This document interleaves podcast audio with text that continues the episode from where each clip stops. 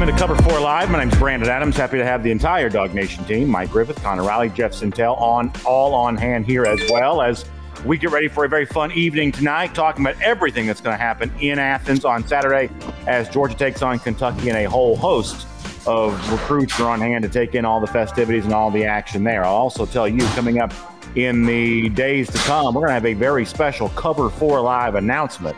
Can't make it for you right now because all the I's are still being dotted, the T's are still being crossed. But coming up very soon, we have a brand new horizon for Cover 4 Live, which we'll be telling you about. And I'm really, really excited to do this in the uh, days to come. As I said before, we got the entire DawgNation team here. We'll talk about the action between the White Lines coming up in a moment, but it is also on Saturday setting up to be a gigantic day for UGA recruiting, much like the Arkansas game was two weeks ago. And obviously, in keeping with the theme of the week, after four star tight end Oscar Delp made his pledge to Georgia last night. Of course, one of the great traditions around DawgNation is as soon as Georgia gets a good one, fans are then left to wonder, well, who's going to be next? Well, Jeff, is there a chance the next guy to commit to the G is actually in Athens in Sanford Stadium on Saturday? Uh, yeah, guys, there's a chance. And this is true Georgiaing right here. And um, Georgiaing on the recruiting trail means whatever you did that was really stinking good, you're going to try and one up it uh, shortly thereafter. Georgia's going to have a five star receiver in the house. That's uh, Luther Burden III. He's going to make his official visit. He's going to um, then make his his commitment decision on October the 19th. Georgia gets the last official visit, but all of a sudden we got some intrigue here where the most highly rated uh, prospect in the building uh, likely won't be Luther Burden III. That would be Travis Hunter. Reports are that uh, he plans to be in Athens for the second time in three weeks. Uh, but he had a pretty strong denial, pretty strong, robust. Hey, man, I'm not going anywhere. I guess he just wants to check out the game and the red lights. Uh, but Travis Hunter, five star, number one player in the country for 2022 class. I mean, he's a guy that I think right now is talented enough that he was on the Georgia roster right now, he would be a starting wide receiver. He was on the Georgia roster right now, he would be a starting cornerback. Uh, with the prevalence of, of course, of maybe you know fall's worth of practices for all that. That's how talented Travis Hunter is, and you've also got a five-star defensive lineman in Mykel Williams there as well. All of a sudden, uh, it's just another another mega giant, ginormous uh, recruiting weekend. I think Michael's going to pop up uh, the top targets. Here's our top targets list. If we want to go through it, Big Bear Alexander not going to be there. Jaheim Singletary, another five-star cornerback, he is expected to be there. Uh, Christian Miller is not expected to be there. Luther Burden III expected to be there. Also anticipating the potential of another trip from Kamari Wilson as well. That stuff's getting getting ironed out as well, but. Brandon, I don't know if you could dream this up any better, man, than the way things are going right now. I will say this let's not get out in front of our skis. I still kind of take Travis Hunter at his word. He puts the tweet out tonight that, hey, man, I'm not decommitted. I'm not going anywhere. Maybe this is transfer portal recruiting for down the road. Who knows? But right now, I think this is just the start of something with Georgia. This isn't a flip moment. I think this is a slow build of the case of anything. So, Connor, you follow all this stuff really closely. I'm curious of everything that Jeff said there, what you find to be the most interesting recruiting supply right now. I would say that the Hunter part is possibly the most curious, but as Jeff said, you don't really know what that's building to as of yet. So, either in addition to that or beyond that, what's the most intriguing to you?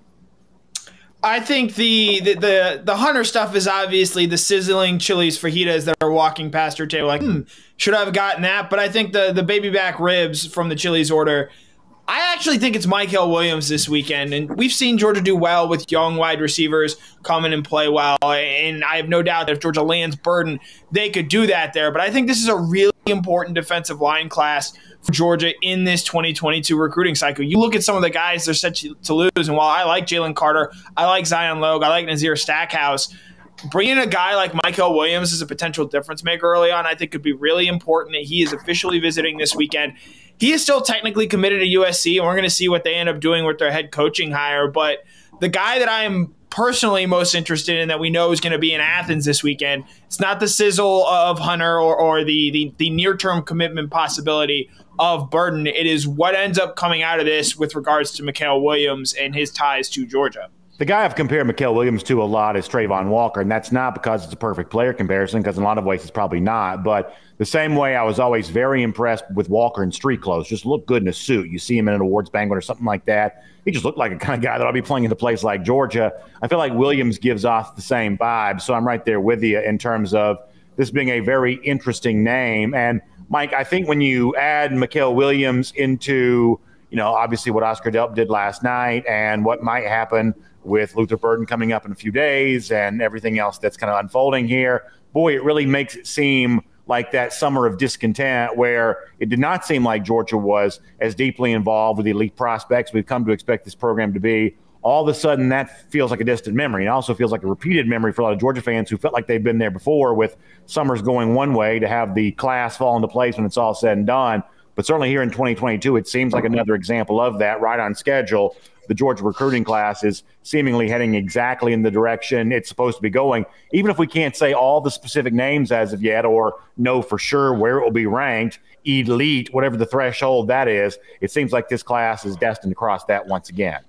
Yeah, you know, ranked third in the country right now with the addition of Delp. And, you know, Kirby talked earlier this week about the importance of, of having on campus games like this. I mean, when you've got game day coming here, it makes more kids want to visit um, that helps out. I mean, for years and years, they've been punting the biggest home, you know, biggest game every other year in the conference against Florida, you know, and now you're seeing game day here and it's bringing all the great recruits in on campus where they have a chance to meet professors, to see where they'll go to school, to spend time and hang out with some of the other players, you know, reading some of the comments and, Jeff and Connor's stories about Delp saying that he liked being on campus and, and being around other players, maybe guys coming to Georgia games that wouldn't ordinarily come, right? I, they, you know, they wouldn't necessarily come for this game if it wasn't a big deal, if it wasn't ESPN game day and SEC Nation. So I think you're really seeing the value uh, of these on campus games.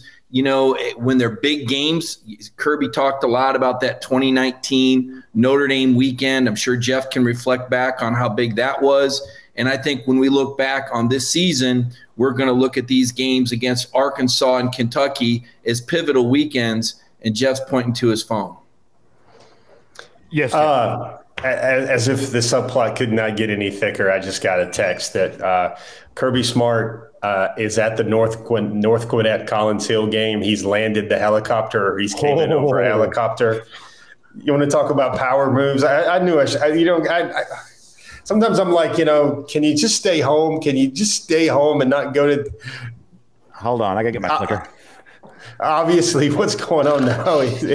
Brandon's, Brandon's now going to turn on the North Gwinnett. The North Brandon Gwinnett looks and sounds about sixty years old. I got to get my clicker. He's got the, the Wendy's hat on. He's just. it doesn't. It doesn't start till eight. Uh, I'm watching Navy in Memphis right now, but I got I got to see the Kirby copter here.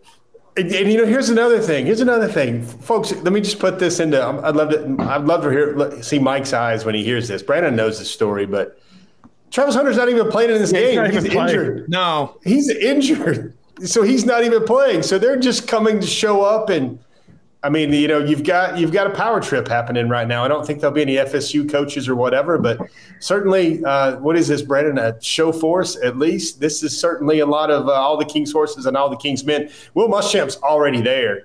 Uh, so you have you have Georgia coaches, you have the Kirby Copper Copter. I've got a report that the Kirby Copter is there and the young man's not even playing in the game. That's you know what makes me sad right now is I wish I would have known this before because I would have bought stock in a Florida State message board. Because can you imagine what those message boards are like right now? The meltdown that's occurring because literally the only good thing that's going on for Florida State, really at all, and they played a little bit better the last couple of weeks, but it's a disaster for the program that once considered itself a top five team each and every year, and it was a top five team each and every year. It's been disastrous as of late. The only thing that uh, this program has going for it right now is Travis Hunter. The thing that Hunter is going to be in Athens two consecutive weeks, and you've got multiple Georgia coaches, including the head man himself, landing the uh, Kirby copter there for the uh, game between, uh, by the way, good high school football game here on Thursday night as well between North and Collins Hill. Uh, but Mike, if you're a Florida State fan, this is the last piece of news you want to get because the only thing they've had to cheer about is the fact that uh, Hunter, including on social media again today, so resolute about the fact that he remains a commitment to the Seminoles. Yeah, you know, recruiting is a tough game, as we know. Uh, Big Bear Alexander, the guy that was bleeding red and black, and then he decommits and he's at A and M, and now he's back at Georgia, and A and M just beat Alabama. So, you know, what color is he bleeding this week? You know, the kids are hard to predict and project, and I'll tell you, Jeff does as good a job as anybody at, at following these guys, but it can be tough for sure. Is that the Kirby copter right there? Well, right there, folks, that's video of Kirby on the sidelines. Um, and then Connor, we're gonna get Kirby popcorn Cop- gift again from Kirby tonight. We're gonna get popcorn tonight. Sam Horn. I believe that game was also gift. that was also a Thursday night game, if I'm not mistaken. When uh when Kirby swooped in there for I believe Harrison and Dalton. Yeah. If I'm also remembering, didn't Justin Fields get injured in that game that night as well? I believe he broke his finger and right. ended up ending his senior season there. So, bottom line for me on this, that's all good points, Connor. But bottom line for me on this, I've been doing high school football for a long time. Hunter is on the shortest of short lists of the best players that I've seen for the reasons that Jeff said on offense, on defense. I mean, I have seen him going up against, and Jeff and I both saw this the night, against high college prospect competition. And he was by far and away the best player on the field. He is a man amongst equals. And uh, I tell you, he, it, this is fun. This is fun. I don't know where it's all going, and I take Hunter in his word right now. But uh, Connor, I find it to be pretty entertaining here at the moment. Yeah, it's gonna be a lot of fun. You know, there was a lot of hand wringing earlier this summer about what's what's wrong with Georgia recruiting. It seems like that's sort of a yearly topic when things don't go well that way. But this team is backing it up on the field, and if they're going to continue to be the clear number one team in the country, I imagine that's going to attract a lot of talented prospects like Luther Burden, like Mykel Williams, and like Travis Hunter. We'll transition here and talk about the uh, dogs on the field for a moment against Kentucky on Saturday. You know, Mike, when you look at how it's expected to play out, what are your expectations for Georgia against Kentucky here this weekend? Yeah, I just, you know, with Kentucky's not having a second good receiver, and, you know, I, I just don't think one receiver and one running back. Um, I guess I'm skeptical that Kentucky's going to run the ball effective enough to stay ahead of the chains against this front. Uh, I'm skeptical that this Penn State quarterback, uh, a former Penn State quarterback, is going to be able to make plays and not turn the ball over under pressure. Uh, I just don't think Kentucky has the horses to be much of a threat uh, against this Georgia defense, especially when I factor in the crowd noise, the type of environment that I know the Georgia fans are going to create, the havoc that I believe the front seven is going to wreak. It's it's just too much. And then the flip side you know, if you can somehow neutralize the Georgia run game, and nobody's really done that completely, and force Stetson Bennett into third down throws, you got a chance. I just feel like Todd Monken is such a great play caller. He's going to find that weakness, and Georgia has enough weapons that they'll be able to score some points on offense, in addition to, I would say, probably a defensive score uh, on Saturday. Jeff, let me ask you this. Last year against Kentucky, Kirby Smart didn't let. I'm assuming it's Kirby's decision, but he didn't let Stetson Bennett do anything. This was this was one of the most boring Georgia games I've ever seen. I lived my entire life for Georgia football games. Last year's game against Georgia against Kentucky was really really boring, and obviously there's a lot of reason to believe it won't be the same way when these two teams get together on Saturday. First of all, Bennett's a year more seasoned because he's been playing some of that time. Maybe they trust him a lot more than they did you know, at home compared to being on the road last year. But because of the reasons that Mike also brings up, game day is there, CBS 330. You got the electric crowd. You want to keep it electric. Does that fact alone, the composite of what I just said, suggest they're going to be willing to let Bennett do more against Kentucky this year than they let him do last year? Because they basically made him play in handcuffs in Lexington a year ago. Yeah, what is what did we say last year? Let Monken cook, let Bennett cook, let JT cook. I think they're going to look like they're to look like uh, since since Connor dropped dropped Chili's, I'm to I'm to break a rule and also drop Benihana. This is to look like the suit the, the, the hibachi chefs at Disneyland, man, or whatever. You go on vacation at your favorite hibachi. Here's what I want. I'm to I'm to tell you, Brandon. I think this is a different Georgia, and I think remember when Oscar Delp was in the house for his first game as a Georgia Bulldog visitor, game day visitor. This was earlier this year. This was very uh, impactful uh, in, impactful moments. But I think Georgia's first pass was the tight end. I think the third pass was the tight end. The fifth pass was the tight end. With Luther Burden the third in the house, uh, a playmaker in every sense of the word. That I don't, I don't think we've really couched uh, Luther Burden the third well enough because yeah, folks, go ahead. Jermaine, Jermaine Burton was a top 70 recruit. Arian Smith was a top 60 recruit. Dominick Blaylock was a top 35 recruit. George Pickens was a top 20 recruit. Luther Burden's the number six player in the country. Wow. Uh, this is, you know, where Georgia, and again, Georgia is now elevating into getting, he was formerly committed to Oklahoma. And I'm pretty sure that they're not going to show a pedestrian ground and pound offense with the chance to potentially uh, bring it home uh, around the turn with Luther Burden the third on Saturday night. Yeah, I mean, this would if if Burden were to sign with Georgia this year, that'd only be the what the second five star in twelve years that Georgia signed the receiver position. Is that right? If you count true wide receivers, um, and, yeah, Georgia Pickens, yeah yeah, Georgia stacked obviously five stars all across the board. They've had five star athletes that have played receiver, but true wide receivers, it'd be Pickens and Burden going back to what 2009, the time you have to go back to to find the uh, previous there. So I agree with you, Jeff, that um, we should be highlighting just how significant this is. And you know, Connor, you and I and, Jeff, we were all coming back from Auburn the night. And you said something I thought was kind of interesting on the drive back that you know eventually you may see the Georgia offense doing what the Georgia defense is doing now, and I'm putting words in your mouth, but something in the effect of you got to keep stacking that talent to get there because from a talent acquisition standpoint, the Georgia defense is just so far ahead of where the offense has been. But, you know, if you were to add an Andre Green Jr., if you're add a Luther Burden to go along with what Georgia has been adding in recent years, you know, pretty soon you've got this wealth of resources on that side of the ball that really rivals what you have on defense right now.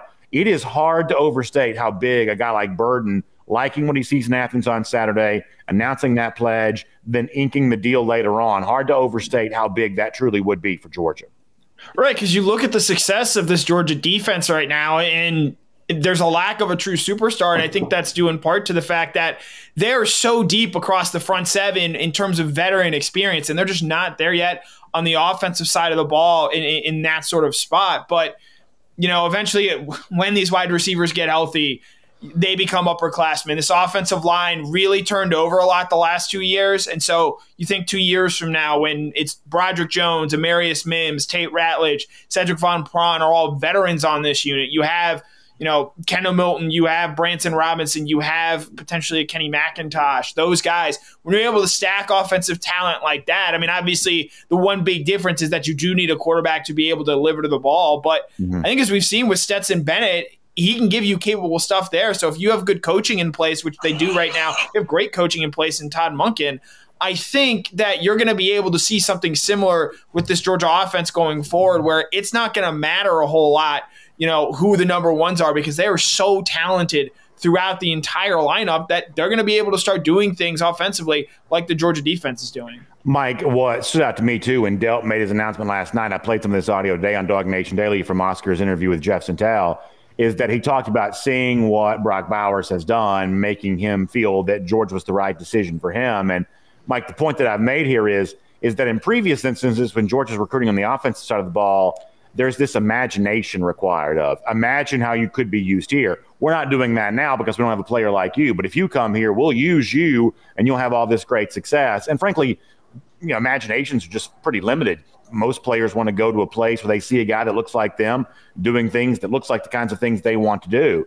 And now that Georgia under Monken here going into year two can show a track record of success, and Georgia's still not the best offense in the country. There are still offenses playing better than Georgia is right now, but Georgia's better than it's been offensively. I'd say that this is on pace right now to be, uh, you know, if not arguably the best offense that Kirby Smart's produced in his time at UGA. And whether you're Burden, you know, maybe to a lesser extent, but certainly guys like Delp and others can point to current players on this Georgia roster and say, I want to be used the way that guy is using. Suddenly, this Georgia team is a little bit more fun to watch, which I do think lifts the sales of your offensive recruiting.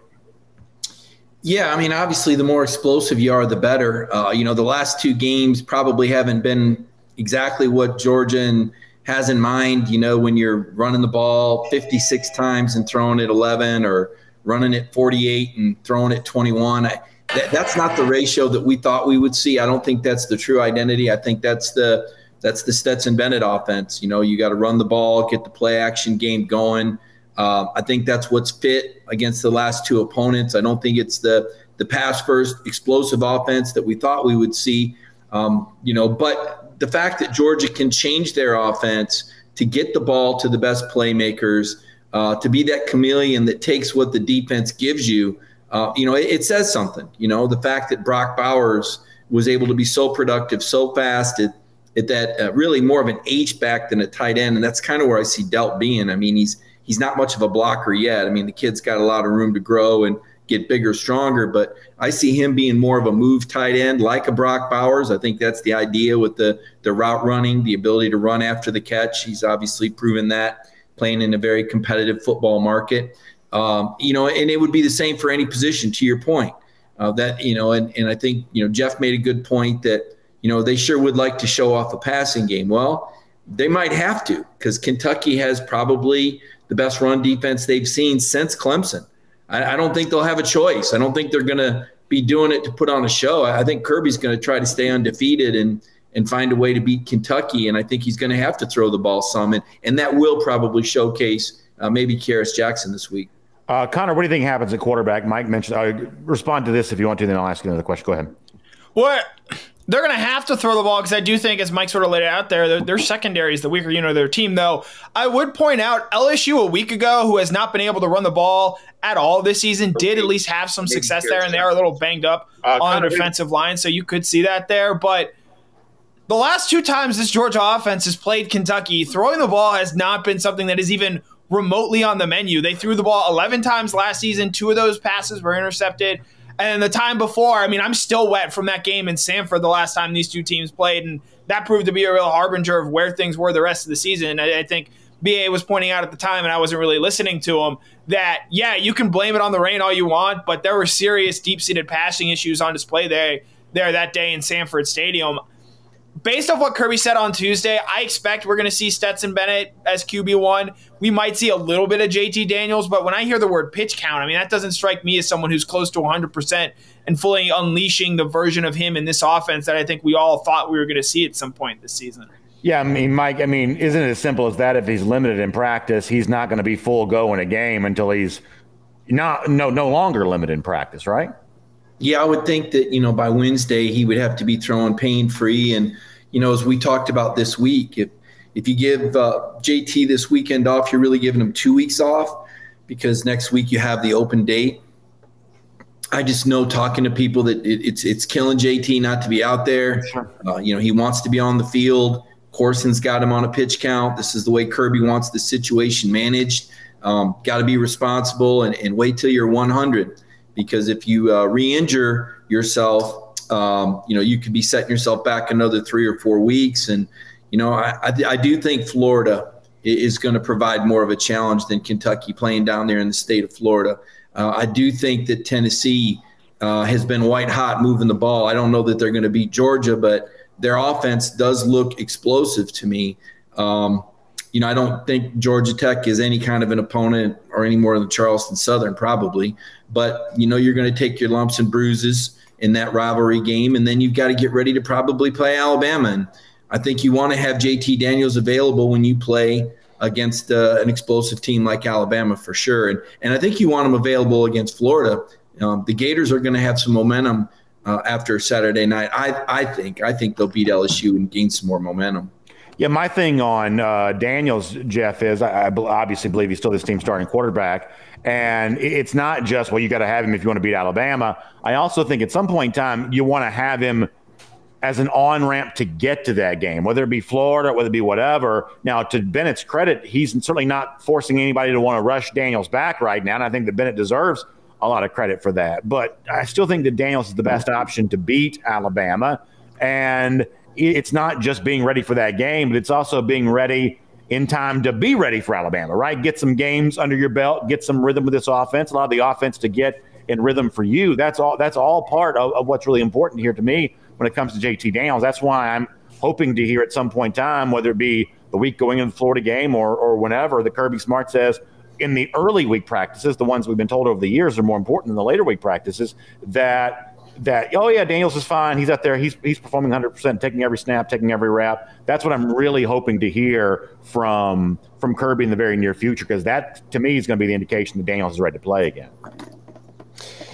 Yeah I'm kind of curious Brandon about you know let's say both of those fellows are 100% healthy. Uh, I'm kind of curious whether there will be uh, both of those guys will get looks whether Georgia will force teams to prepare for both that kind of speaks to the shrieks of uh, Kirby Smart's defensive coordinator's heart. Look at the way Georgia's rolling right now, and uh, I think we see some of our comments noting that Kirby Smart is making an appearance on ESPN two right now. So the ESPN cameras have found uh, Kirby Smart and Will Muschamp kind of a power. Not a coincidence. Not a coincidence. Not a coincidence. I, I, I, think the media reach helps out a whole lot here, but um, look at this. I look at it this way, Brandon. Georgia's playing so well right now, uh, and the defense looks like it's going to be able to chew up and spit out just about any type of uh, offensive attack that gets in its way. I just wonder, you know, like let's say all these guys come back. I just wonder some level of cohesiveness that's going to be there late in the season. You might have a more talented team, but will you be, have a team and an offense that functions better through the that's kind of been battle tested through four or five games of reps the way this offense is starting to come together right now? Connor, let me ask you what is probably a little bit of a loaded question. There has been a lot of media talk this week about Stetson Bennett, even more so than I've even probably given credence to on DawgNation Daily. Is there anything that Bennett could do that would make you say, well, maybe he is the starting quarterback? Is there anything that Bennett could reasonably do that would make you say what a lot of people in the media have said, whether they're just trying to stir it up or just trying to find something to talk about, whatever? There have been some you know, what you think of as credible voices talking about this. Is there anything that Bennett could do that make him the starting quarterback in your mind? Grow a few inches, cut a few seconds off his 40 or tenths of a second off his 40.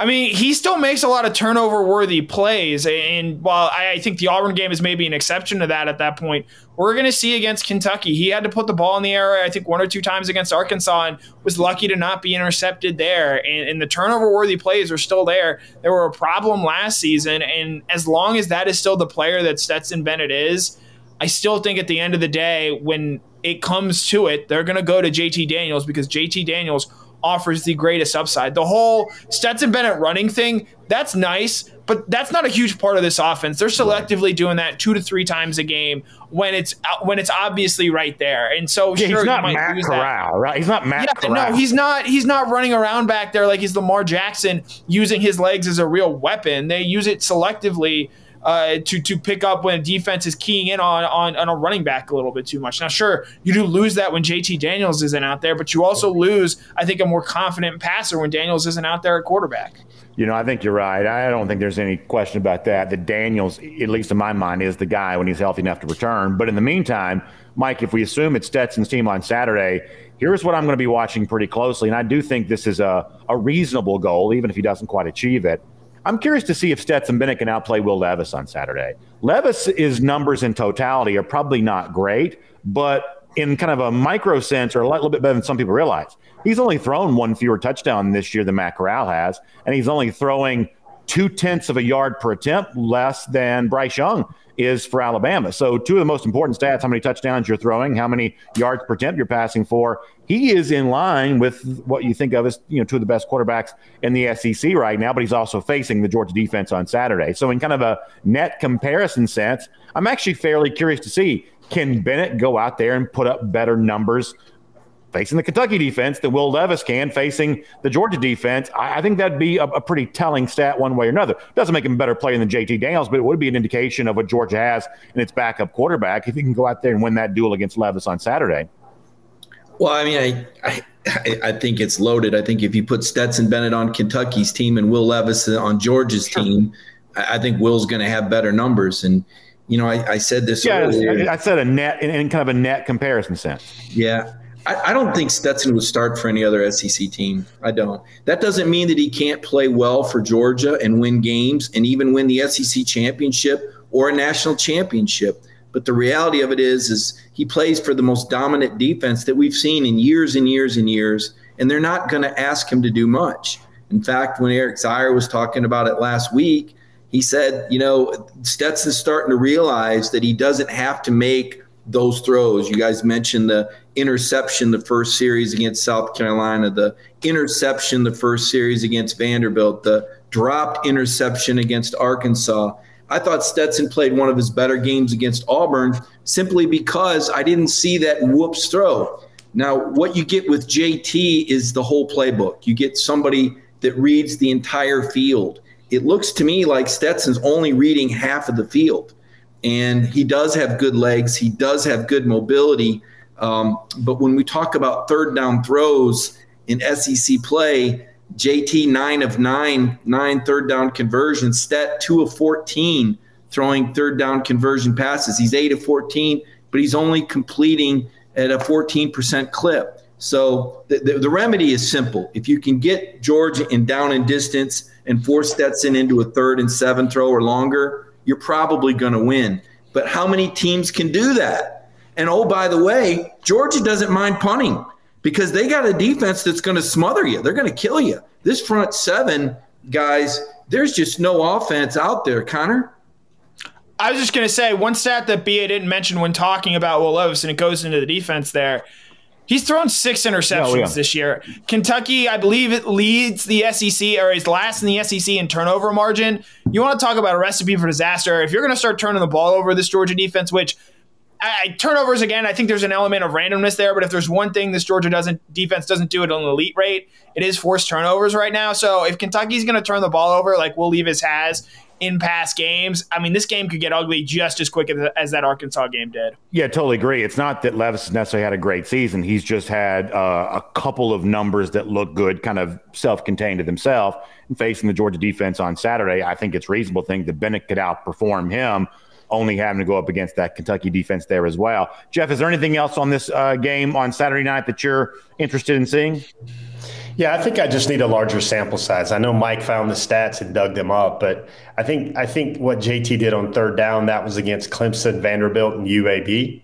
If I'm correct, and Stetson's third down performance, offense doesn't get to a lot of third downs with Stetson, but Stetson's done this against Arkansas, Auburn on the road, and I believe a little bit of Vanderbilt as well. So. Um, I think this is a different Stetson this year. I don't. I'm not gonna. I'm not gonna cook up a, a speech here for the next 17 seconds and say that he has more natural talent or he's better than JT Daniels. I'm not going to say that. But, will I, but what I will say is like, so I certainly look at, J, at the JT Daniels resume at Georgia, and I look at the, the Stetson Bennett resume at Georgia in a Georgia uniform, strip out all the recruiting rankings and who came in where, what. Stetson's got a pretty comparable resume to what JT Daniels has done at Georgia. Does Stetson have a win as good as Cincinnati last year? Well, let's let's remind ourselves that I don't think Stetson Bennett, I, I don't think JT Daniels looked very good against Cincinnati last year at all. Um, I think he did enough to get Georgia the chance to win. And you can laugh all you want, but let, let, there's a lot of things here with this football season where we just don't know where things are going to go. Like somebody was talking about, and some of our commenters were excellent when they said, when somebody had the question, you know, what does Stetson Bennett have to do to convince you he's the man? One of our commenters made me laugh. They said, wear a, wear a turtleneck. I think a lot of things here in college football, uh, you're just going to have to wait and see and it play out. I, th- I, think I know a lot of folks that are like, I'll believe it when I see it. Um, and again, not making the comparison that Stets better. I'm just saying that Stetson Bennett, what he's done so far, it's pretty remarkable. Let me let me say this, BA. Stetson Bennett doesn't beat Mississippi State last year. Stetson Bennett doesn't beat Cincinnati last year. Stetson Bennett doesn't beat Clemson this year. Uh, the proof was last year. JT sat out for a year and a half and came in and threw for 400 yards and saved Kirby Smart's bacon. If Georgia loses that game to Mississippi State, our conversation about last season, about the recruiting class, if Georgia loses that game with five NFL players opting out to Cincinnati, our preseason, our offseason, the Kirby Smart momentum, we're having entirely different conversations if JT Daniels doesn't come riding in on that white horse for the last four games of last year. I don't think there's any doubt in my mind that JT Daniels is the starting quarterback. I'm not sure I 100% agree with everything you said there. But to me, on the Bennett conversation, it should be as simple as this there's a chance he's the second best backup quarterback in the entire country. Comparing him to other starters, maybe he's better than some, maybe he's not. The only team in the country that I'm sure has a better backup than him is probably Oklahoma. Now, I'm not sure who Oklahoma's backup quarterback is anymore, but that's the only team in the country that I know for a fact has a better backup than Georgia has right now. And to me, that's kind of all it has to be right now. I don't know when Daniel's going to play again. I hope he's playing by Florida. Uh, maybe he'll, he'll play some on Saturday. But the fact that Georgia has missed him for as long as they have with this kind of lingering, nagging injury that's kept him off the practice field – you know, the, the fact that uh, that he's dealt with this long as he has, and Georgia hasn't skipped a beat, Like that alone to me is praiseworthy for Stetson. And Connor, to me, it doesn't really have to be more than that. It's just sort of amazing that he's done what he's done, regardless of what he does from here. Yeah, I you know, Stetson Bennett has flown past the oh, he's earned his DGD stripes. The, the, guy has done everything that has been asked of him to do so so far. And I'd point out a lot of other quarterbacks lost to Florida and Alabama in their time as starting quarterbacks at Georgia. Like, that is not specifically a problem unique to Stetson Bennett. I think Paul Moon on the screen had a good comment a few uh, a few seconds ago. Stetson Bennett's a good story, and you look at the way Georgia has played in recent weeks against some of those similar good stories. Uh, Arkansas, good story this year with the way they've turned things around under Sam Pittman. What happened when that good story went up against a team as talented as Georgia? Story wasn't quite as good as anymore. Uh, Bo Nix last week coming off that huge performance against LSU. Good story. Bounce back from being benched. The story wasn't quite as good after he got through playing the Georgia defense. And so I'm not saying that Stetson Bennett's ever going to see a defense as good as this Georgia defense, but at some point in the playoff, he's going to run up against a pretty talented team. It could even be in the SEC championship game if JT isn't 100%. And at some point, a good story, that's cool, but you need great players to yeah. win these sort of games. And plus, Jeff, if you want to talk about the potential of a Daniels against Alabama, assuming that's still the SEC championship matchup, which is no guarantee it will be right now, but assuming that it is for a moment, you know, it used to be there was this thought because of Johnny Manziel or Deshaun Watson or whomever else that, oh, you got to have the mobile quarterback if you want to beat Alabama. Well, last week they got picked apart by a true pocket passer. If Calzada did, or Calzada did the stuff that he did last week for Texas A&M, I mean, doesn't that open the door even more for someone like Daniels, who's if he's going to beat Alabama, the the recipe with which he would do that is very similar to what Calzada did last week for Texas A&M. yeah, what I'll say about Calzada is I think Calzada has one of the strongest arms in college football. I think that's one of the things that benefited him. I think he might be that, in my terms of scouting guys over the last five or six years, I can only think of maybe one or two other guys that had an arm comparable to Zach Calzada. I kind of thought that sooner or later, if Jimbo could co- coach him up, which is what he has done, he would structure a game plan around him to make him succeed. I think I think he has NFL first round arm talent. Uh, Zach Calzada's arm is that strong. Um, love the debate, love the back and forth here and everything else. I just like to reiterate one point. Last couple of games, Stetson Bennett has also been doing it with freshman receivers as well, and not the best top tier receivers Georgia has also had uh, available, and that's going to make a quarterback not look at his optimum either. Uh, interesting stuff. Let me ask you one more hypothetical question. This, Mike. Let's say that SEC decided to say we've seen enough. We're going to move Alabama, Georgia to October 30th. No, no need to play the Georgia Florida game. No need to play another game. We're just going to play it October 30th. and let's see, you know, let's say that uh, JT Daniels said, "Hey, good news, everybody. I'm healthy and I'm ready to go." So you got bye week. You got you got Alabama coming up October 30th with Daniel stepping back on the field. We haven't seen him since we've seen him, and he's stepping back on the field. Have you seen enough from Daniels yet to say I'm picking Georgia to win that game against Alabama? Yeah, if JT's the quarterback, I think they beat Alabama. I don't think anybody stays within double digits of Georgia if JT's the quarterback the rest of the year. And see, that's where I'm a little different than you. I obviously think that Georgia's chances of winning the game are going up greatly if Daniels is playing, with no disrespect to Bennett. I think the chances go up greatly if, if Daniels in the game.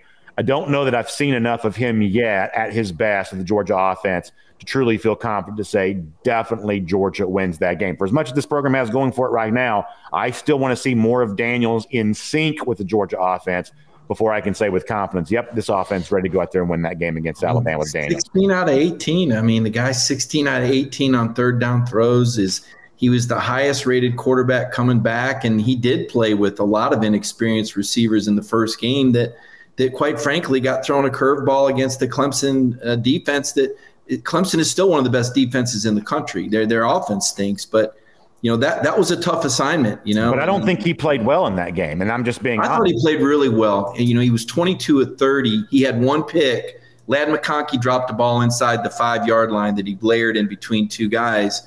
But the problem was that they had a lot of trouble getting open downfield, and they were getting rid of the ball quickly.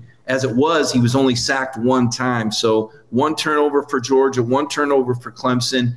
Uh, I didn't see much there. I didn't see open receivers. He was missing. Ba. I'm, I'm. If you saw him, I did. Well, it's not that. To, to, me, it's it's the yards per attempt number. I just thought it was kind of a. I just thought it was an offense that day, even with the completions that just kind of nibbled nibbled around the outside edges a little mm-hmm. bit, and that's why I want to see more of him because I think the more you see of JT, the more that he gets a chance to get in seeing with whoever it is that's playing receiver for Georgia, because by the way, that's still a bit of work in progress as well. The more he gets a chance to get in rhythm with those guys, the more I think it gives you the freedom to say, yeah, you know what, this really is a Georgia team this year that's got all the, the, the pieces necessary to go out there and take down Alabama. By the way, speaking of that, let's make that the topic for our next subject here on Cover Four Live here tonight. Alabama did lose this past Saturday to Texas A&M you can officially say this is a chaotic year in college football because that was like the one final domino to fall, other than Georgia, that steered clear of this, almost like a NASCAR race, kind of driving through trouble right now.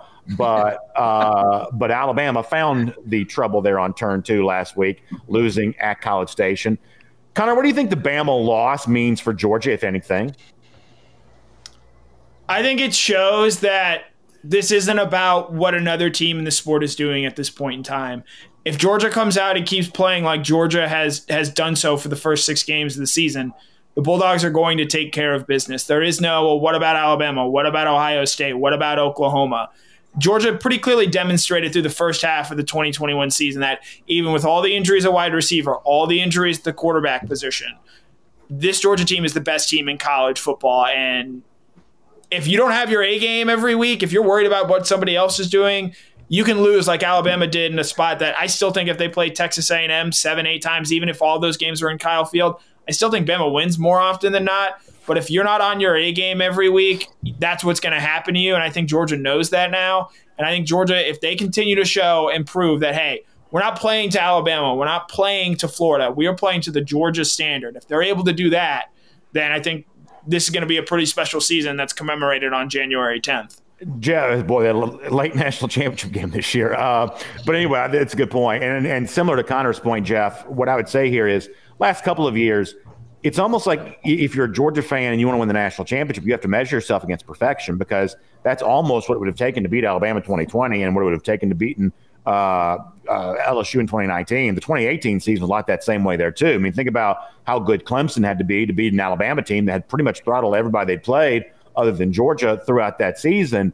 I mean, you had to be historically good to have any chance of winning the national championship over the course of the last few seasons. And you still got to be a great team to win a national championship here in 2021. But I don't think perfection is the marker here. I don't think all time great is the marker here. And I do think that takes a little bit of pressure off the Georgia fan who has to worry about every single blemish that his team has. Oh, no, uh, you know, vulnerable to the secondary, or oh, no, you don't have five All Americans on the offensive line, or whatever else might come up over the course of this discussion, maybe you can relax here a little bit. And if Georgia can do nine more times what it did Saturday, it's going to win the national championship. Yeah, Brendan, I, I kind of look at this quite simply. Uh, I think it takes the margin of error away from Alabama. That's what it does for me. That means Georgia will not have to beat Alabama twice. I think uh, if Georgia beats Alabama in the SEC championship game, well, then that's it. That, that, that's the big thing. Everybody was wondering about Alabama getting back into the playoff. What if Georgia wins the SEC and then loses the ultimate Lucy Charlie Brown moment for the Bulldogs in the playoffs? I think it takes Alabama's uh, margin for error out of here. Mike, what do you think? Yeah, I agree with Jeff. You know, you only got to beat Alabama once. You know, that's my thought. It, it does knock Alabama out, especially with the politics. Now, I think Alabama is one of the four best teams, um, but I, I don't think that you're going to see two SEC teams make it with this new alliance that's popped up. I think this is one of the flaws with the college football playoff system is you're at the mercy of the committee. And, you know, even though people want to say that it's not political, it is. And we saw that with the way that uh, the Oklahoma AD backstabbed his own conference and did what was in his own best interest when they fled from the Big 12. You don't think that he would act in his own best interest on the college football playoff committee? Of course he would. Uh, and the Big 12 even pulled the Texas AD off of the college football playoff committee because they don't trust him. So, you know, the college football playoff committee is the wild card. Reeling it back to your question, BA, you beat Alabama, you beat them once, you knock them out.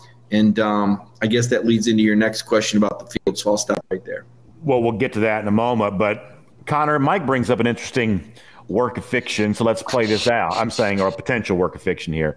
So Mike says Georgia beats Alabama, it's donezo. What if Georgia beats Alabama 35 28? That's what Alabama beat Georgia by in 2018. Uh, there are a lot of Georgia folks and a lot of national media types that thought Georgia should have made the playoff in 2018 as two-loss team. Now I'm just gonna I'm just gaming this out here for a moment.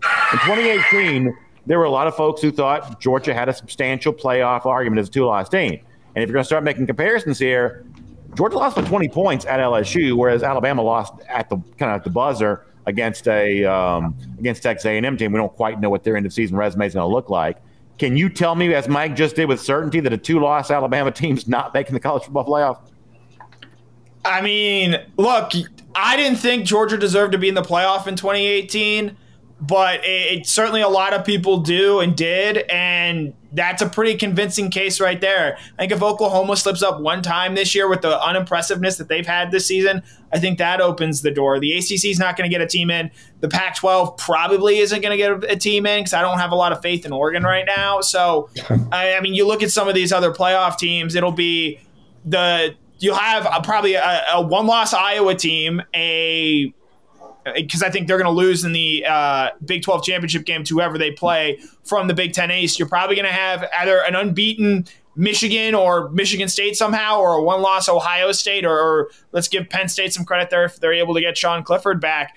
It's a messy top right now, aside from Georgia, and so I do think with with all the chaos that's been out there, even though Alabama was succumbed to it last week, I think there's still a way for even as a two loss team for them to find their way back in there.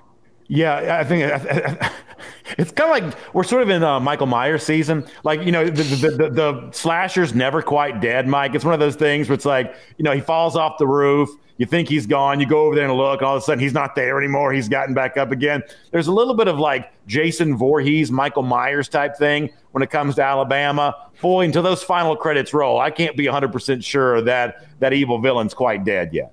I remember our conversation at the SEC championship game at 2018. Ba, you you told me it wasn't over when I thought it was, and I thought the 2017 Georgia was going to run the table as well, and and they didn't.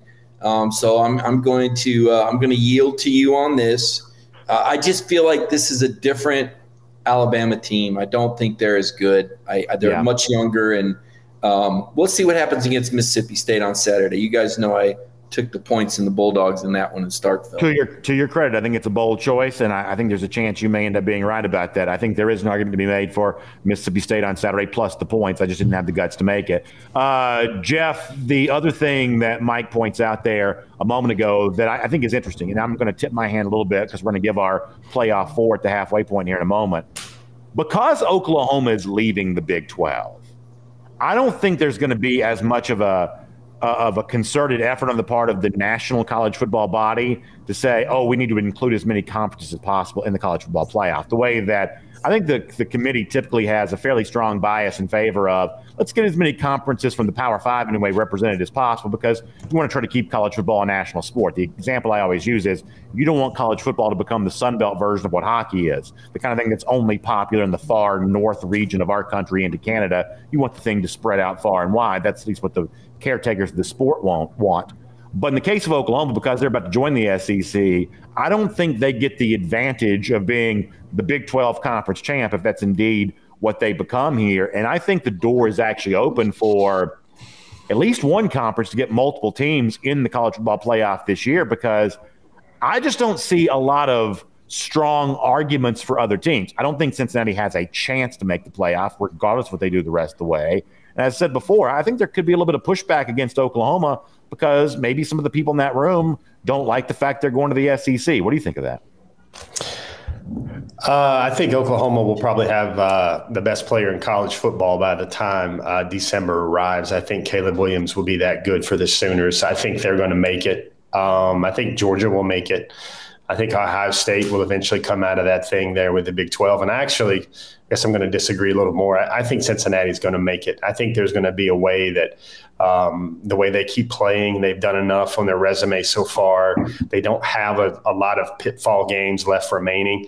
Uh, they still got a lot of players, and somehow, some way, people are going to point to that game last year against Georgia, that Peach Bowl, and they're going to go, "Wow, look how good the game they gave, a good a game they gave Georgia."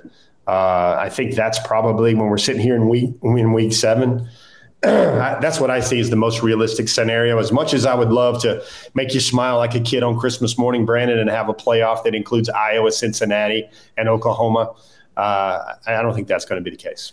Connor, I don't believe that Cincinnati will be ranked any higher than ninth by the committee when the first rankings come out in a couple of weeks. I don't think they'll be ranked any higher. I'm telling Come you right now. get, get off that hit. They've got wins over Indiana. They've got wins over Cincinnati. They'll have a win over Central Florida. Don't, uh, this Cincinnati team is good. They have played good teams. I agree with you that I don't think this committee wants Cincinnati, a group of five team, in the playoff. They've made it very clear over the years they do not respect group of five teams. But this Cincinnati team is different. I think Jeff is right to point to that Peach Bowl performance last season with them going toe to toe against Georgia in that game. You're arguing something different than I am. I do believe this is the most deserving group of five team to the halfway point we've ever seen in the college football playoff era because they did win at Notre Dame and they won at Indiana, which was a preseason top 25 team. But the way the committee keeps Cincinnati out is they suppress them in the rankings. You can't start them high because they don't have anybody left.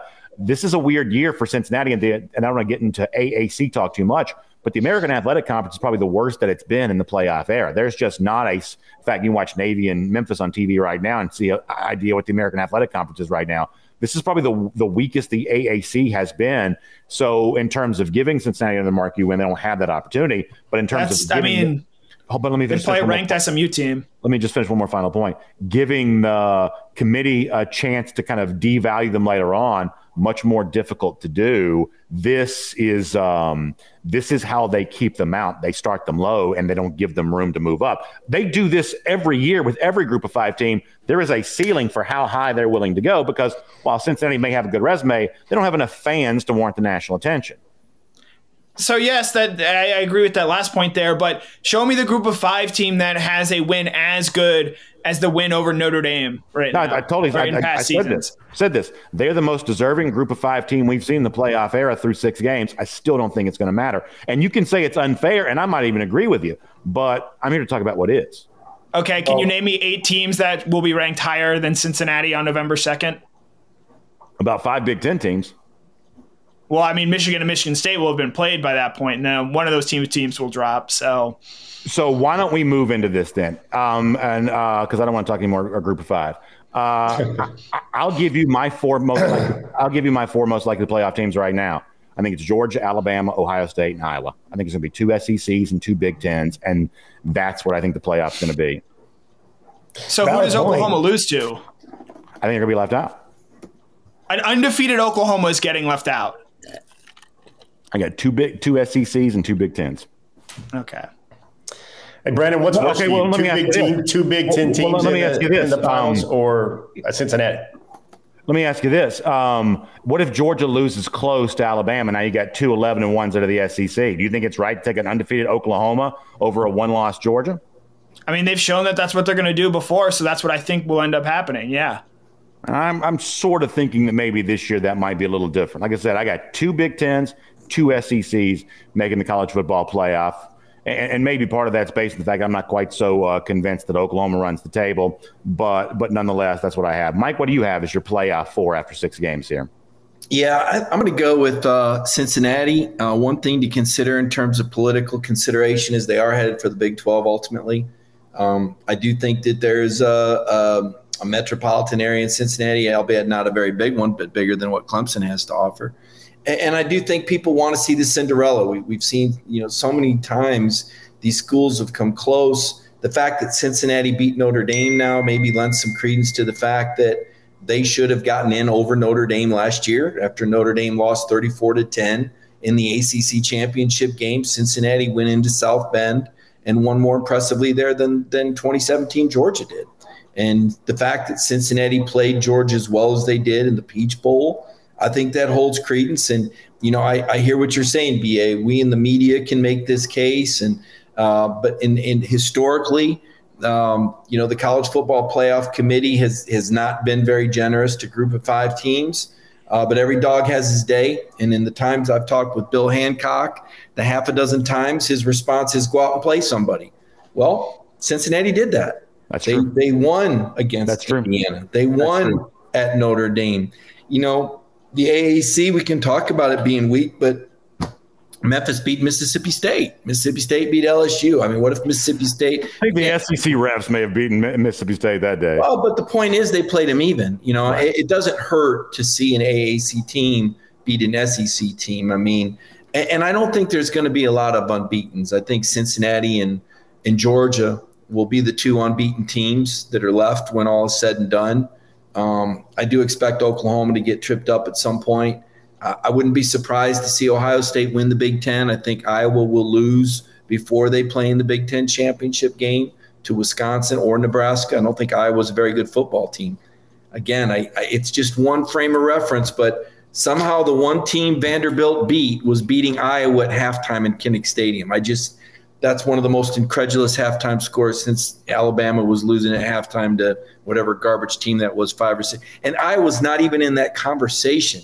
It's it, it's just it's not a good program. It's they're not that good. They're four or five losses every single year. It's what Iowa is. They excel at at uh, upper middle class mediocrity. It's just what Iowa football is.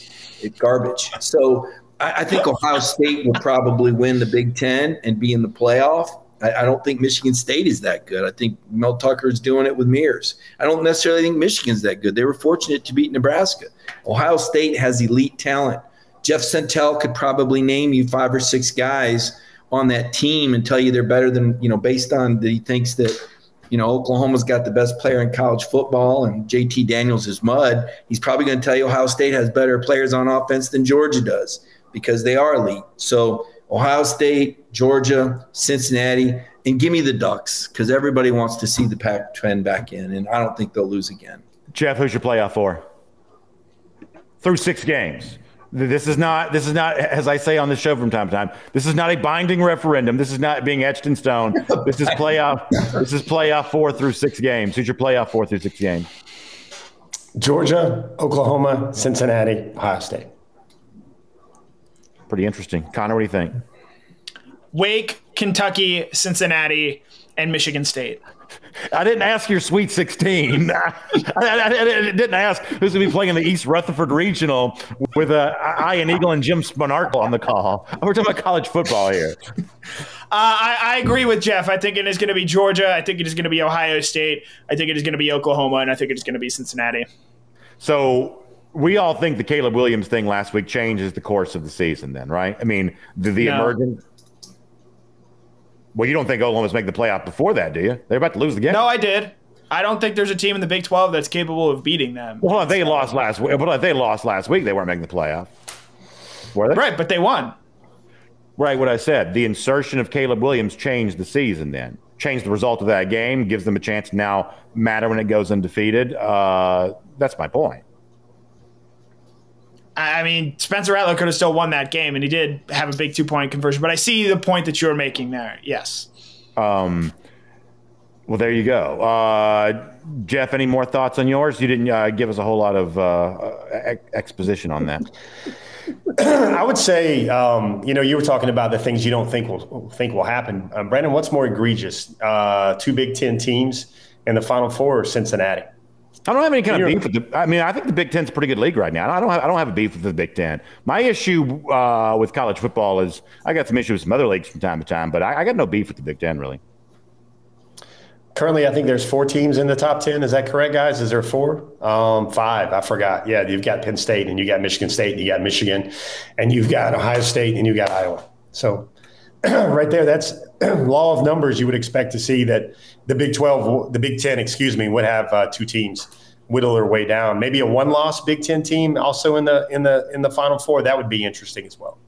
All right, let's take a couple comments and we'll get ready to get out of here tonight. It's a uh, cover more now. We'll give you a chance to talk about what you want to talk about as we get ready to uh, wrap this thing up here this evening. Kirby's Svitzer checks in to say that Georgia's defense will shut the door on all offenses in college football this season. I guess that does lead to something that's been talked about a lot more this week, just given the fact that you know, this Georgia defense continues to earn praise. I'd say justifiably so. The stats continue to rack up about exactly what this group has been. You know, Mike, I've been of the belief the last couple of years we've kind of gone past the age of a team being able to be led by defense on the way to a national championship. Is Georgia changing opinions on that here this year with the way they've performed defensively, as Kirby's Svitzer mentions there? It's a cyclical year. A lot of the great quarterbacks have moved on. Um, you know, Jim Nagy, the Senior Bowl executive director, pointing out there's not a lot of really talented upperclassmen in the SEC relative to last year that you're going to see in the NFL draft, right? So it, it's kind of a down year relative to historically good offenses the last three years. And and we said that, you know, the way Trevor Lawrence and Clemson came on in 2018 was no less than remarkable. I, I wonder, in, in all seriousness, given Sentell's Intel some credit, could Oklahoma have that quarterback emerge like Trevor Lawrence did? And, and maybe Oklahoma is the hot team at the end of the year like Clemson was. Uh, 2019, I still believe LSU was historically to me the that that's my team of the 2000s. Maybe maybe the USC Pete Carroll team with Bush and and Leinart uh, that steamrolled Oklahoma, but that was a remarkable team with Joe Burrow and those three incredible receivers that are lighting up the fantasy football rosters. Last year's Alabama team, I mean, take a look around. Speaking of fantasy football, I mean, you may not start Mac Jones, but Najee Harris is in your starting lineup, and DeVonta Smith is pretty incredible, and so is Jaylen Waddle and, and Alex Leatherwood, and six seniors. You know, we got excited about two Georgia seniors coming back in the interior defensive line. Alabama had six of them. Imagine if Jake Fromm and D'Andre Swift and and Solomon Kindley had come back for their senior year. How would things have looked for Georgia? So, um, just yeah, a lot, lot, of thoughts there, BA, um, and that's kind of where my mind goes on that. Connor, Robbie Pearson points out in our comment section that not only do you have Collins Hill and North Gwinnett on TV tonight, you've also got Arch Manning playing here on the NBC Sports Network, which – if I'm not mistaken, this is one of the final events to take place on NBCS, and I believe this network's going off the air very soon. But one of their final acts of broadcasting excellence here is to show uh, Arch Manning game on TV. So uh, shout, shouts out for them. I did not know that. Uh, I think it's going yeah, off Ar- Ar- Arch Manning, uh, I might zag while everyone else wants him in the program. I, I I worry about Arch Manning, and by all accounts, he seems like a very grounded individual. But you look at sort of what happened to Spencer Rattler, where he has a few bad games and it sort of spins away from him, and now no one wants anything to do with him. Arch Manning's going to have that ratcheted up by 10, just given what his last name is. And, you know, it's going to be, if he, if he goes to a place where he's maybe got a year, as we've seen some of these talented guys do, um, I, I worry about how he might be treated and, and the effects that that might have on him. Wait a minute. Are you saying you're not sure Kirby Smart can manage a quarterback situation?